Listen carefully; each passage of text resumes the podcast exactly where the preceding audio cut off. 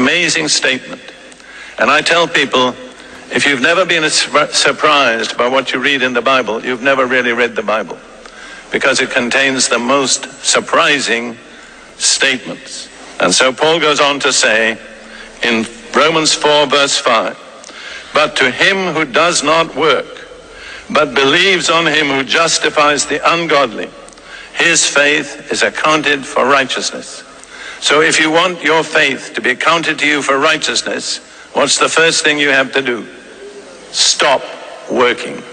To him who does not work, as long as you think you can earn it by what you do, you will not receive it. This is the hardest thing for religious people.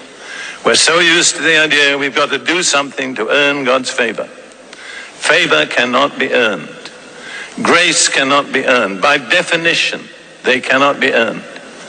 And so the first thing you have to do if you want to be reckoned righteous by God is stop trying.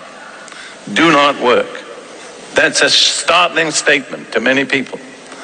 But then the, the, the Bible is a startling book.